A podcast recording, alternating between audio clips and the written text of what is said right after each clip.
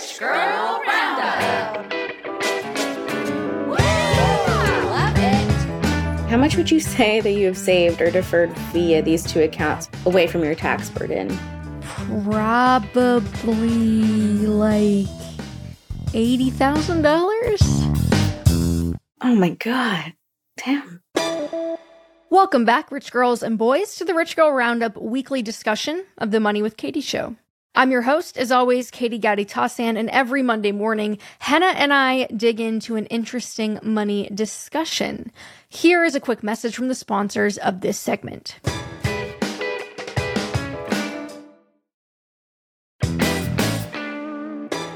Okay, so this week's upcoming main episode is about the history of the nine to five workday, if a four-day work week is a feasible option economically, and the issues of Americans not taking their vacation time. On to the roundup. Henah, how are we doing today?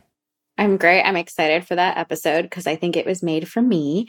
But this week's question is a case study of sorts and one I can also relate to. So the question is, how does having two sources of income affect your tax burden? And is there a better way to optimize or minimize what you'll owe? So as usual, I'll throw in our disclaimer. We are not licensed financial professionals. This is not financial advice. Please do your own due diligence with a C F P or a C P A. This is just how we would approach it. So Katie, for our full-timers and side hustlers, myself included, how do you think about this? Okay, full-timers, side hustlers, gather round the fire. We will casually refer to this often as the W two and ten ninety-nine life because these are the tax forms that are typically associated with how your full-time income is reported and how your freelancer or side hustle or self-employment wages are reported. Now, the key difference is that taxes are taken out of a W two job typically, but usually not going to be taken out of the ten ninety-nine income. Although I guess I would add that in this uh, remote work paradigm, there might be people listening that have two W two sources of income or more than two W two sources of income. Maybe they got three full-time. I mean, I don't know what y'all are working with, but I, for the sake of our discussion today, we are going to be kind of focusing on the pairing of the W two and the ten ninety-nine. You didn't know that I have three W two forms this year? It wouldn't surprise me. Oh, wow. That's kind of harsh. Okay, well, I can test that, you know, I've gotten the huge tax bill that was partially impacted by having a side hustle that my taxes were not taken out of.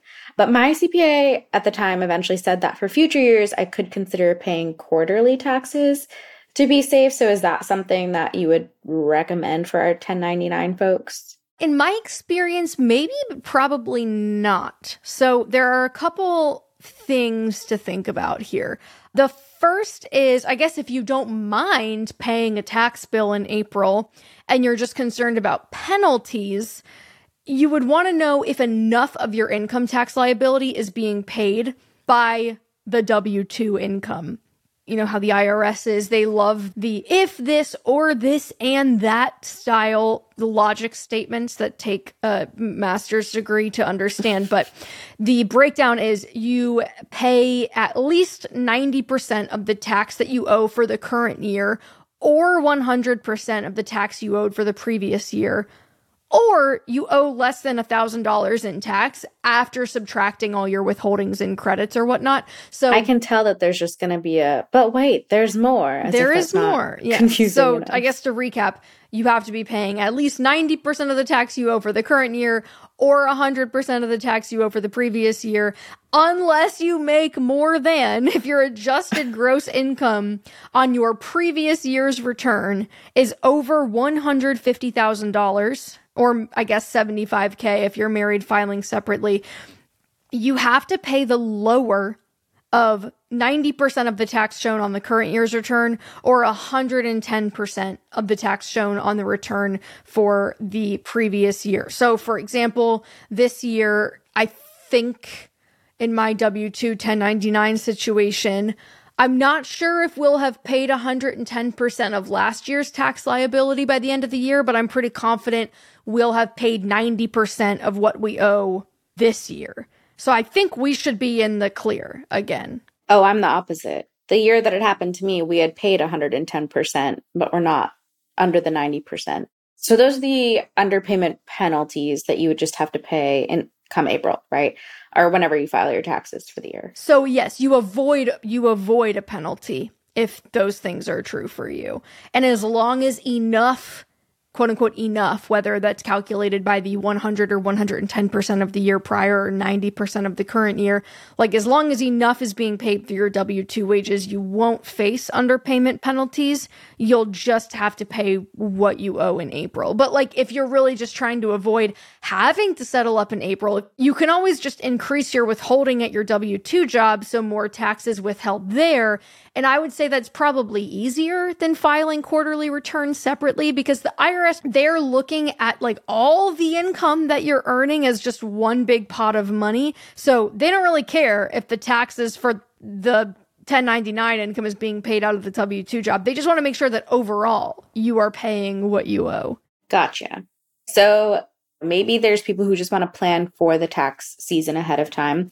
Uh, flashback to me in November three years ago being like, wait, taxes. Um, so how does the self-employment tax work for those who are unfamiliar? Because it must be different, obviously, than if you are fully self-employed, since this conversation is for people who have both a W two and ten ninety-nine. Yes and no. It's different oh, goody. for some people that have both. Oh, here we go. Um, okay. I remember when I was debating whether I should get an L L C, and I had this idea that like having an L L C was going to give me a bunch of tax breaks.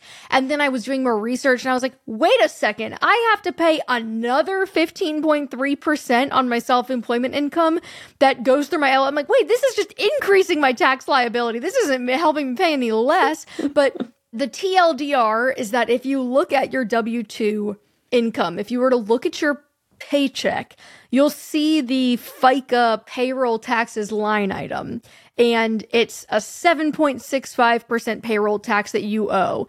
And the funny part is that your employer also owes seven point six five percent. So you you and your employer with your W two income are basically splitting that liability. But if you're a ten ninety-nine worker, you are the employer and the employee. So guess what? You owe the whole fifteen point three percent. So that's what the self-employment tax is. twelve point four percent of it is Social Security and two point nine percent of it is Medicare. So Medicare, there's no income above which Medicare tops out. Like you have to pay that two point nine percent on your entire income. But Social Security has like a top off point. So if your W two wages, at, you know, and this is by person, not by couple. So each person has to pay up up to one hundred sixty thousand or so in income for Social Security, then if all of that is covered through your W two wages, then your self-employment tax on any income above one hundred sixty thousand is going to be drastically lower because you're just paying for the Medicare portion.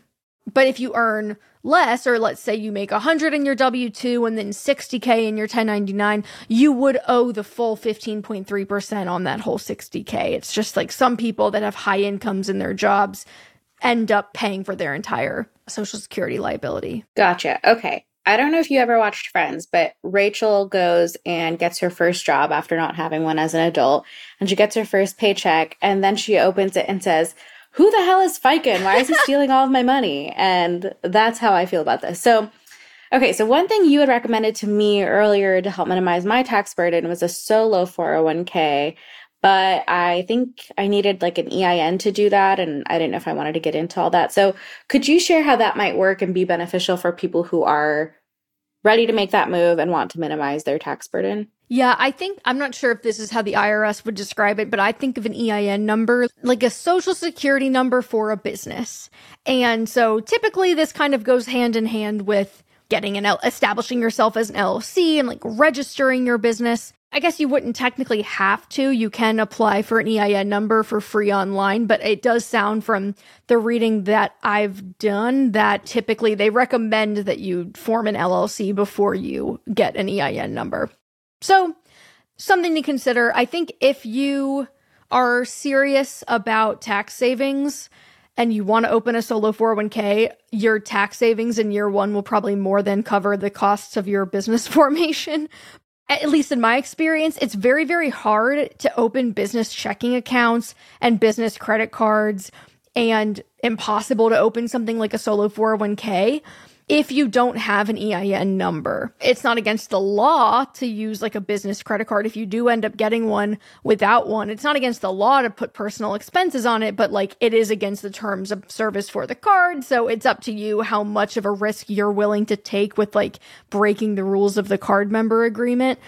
But yes, typically if you wanted to open a solo four oh one k, you're going to need an E I N. And if you are going to be running this ten ninety-nine operation, you might just want to have one anyway. That you, that way you can have separate accounts and stuff for that business income. And you can kind of run it as like a separation of church and state from your personal side and your, your business side. And obviously, if you have expenses against that business too, you want to be able to write those off. If you're buying a computer or you have to outfit an office or you have to travel for your ten ninety-nine work, like there are a lot of things that kind of opens you up to, and it can be helpful to legitimize that. Good for the audience to know. So you built Money with Katie, and then I think you said maybe when you started selling your wealth planner and you realized you were getting thousands of dollars in sales, you said, okay, I got to make this an L L C, protect myself, register in I think the state of Delaware, you said. So you then finally got your S E P I R A or solo four oh one k or